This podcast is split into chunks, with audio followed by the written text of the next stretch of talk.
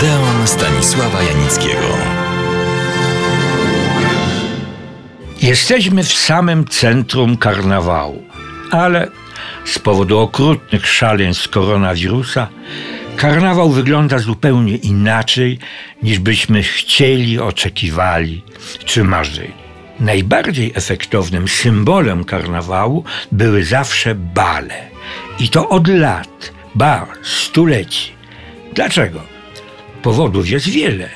Po pierwsze, jest to zwyczaj, wydarzenie niezwykle efektowne, poza tym radosne, zapowiadające już wiosnę, ale stwarzające też sytuacje, które wymagają szczególnych okoliczności, szczególnej oprawy.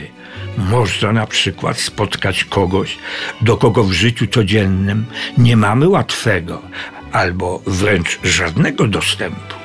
Można też w tej radosnej atmosferze załatwić sprawy, których w życiu codziennym nie sposób załatwić. Ale nie tylko to.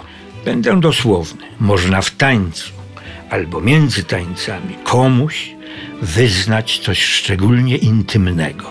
Na przykład gorące uczucie zwane miłością.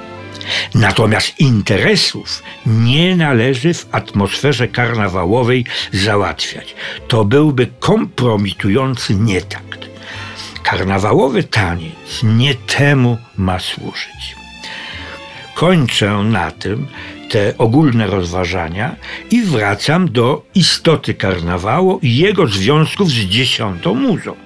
Proszę jednak pamiętać, że bale bywają różne obok normalnych istnieją bale maskowe, dobroczynne dla poszczególnych grup zawodowych itd., tak itd. Tak Na przykład w Lamparcie mistrza Lukino Viscontiego, według powieści Lampeduzy, tytułowy bohater, książę Salina, gra go wspaniale Bart Lancaster, zgadza się właściwie aranżuje dla utrzymania rodu małżeństwo swego bratanka Tancrediego, gra go Alain Delon, z córką bogatego parweniusza, burmistrza, którą gra Claudia Cardinale. Na tym wielkim balu zostaje ona wprowadzona w wielki arystokratyczny świat.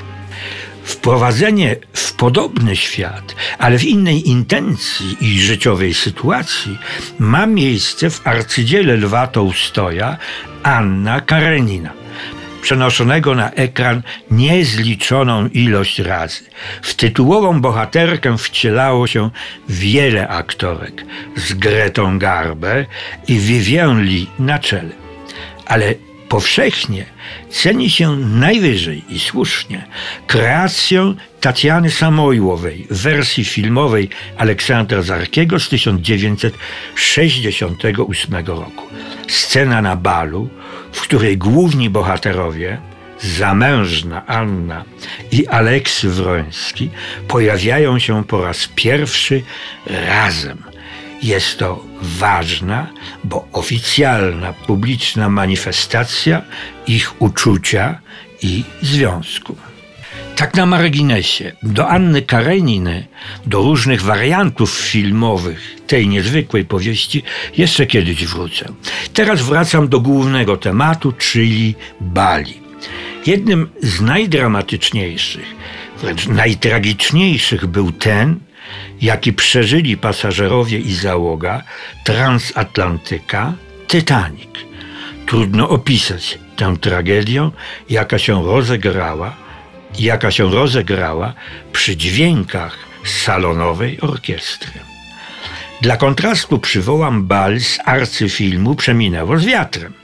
To był bal konfederatów, na którym główni bohaterowie Scarlett O'Hara i Red Butler, czyli Vivian Lee i Clark Gable, jak to się mówi, znajdują po różnych dramatycznych zdarzeniach drogę do siebie. A bal ów stanowi znakomite tło dla tego związku, jak pamiętamy, wcale niewolnego od zawiłości, wzlotów i upadków. Dynamiczny bal stanowi świetne tło dla tego związku. I bal, na którym dzieją się być może nie tak efektowne sytuacje, ale uczucia są równie gorące, choć nie od razu ujawniane. Wystarczy, jeśli wymienię tytuł tej opowieści, a brzmi ona Kopciuszek. Wersji filmowych była nieprzebrana ilość.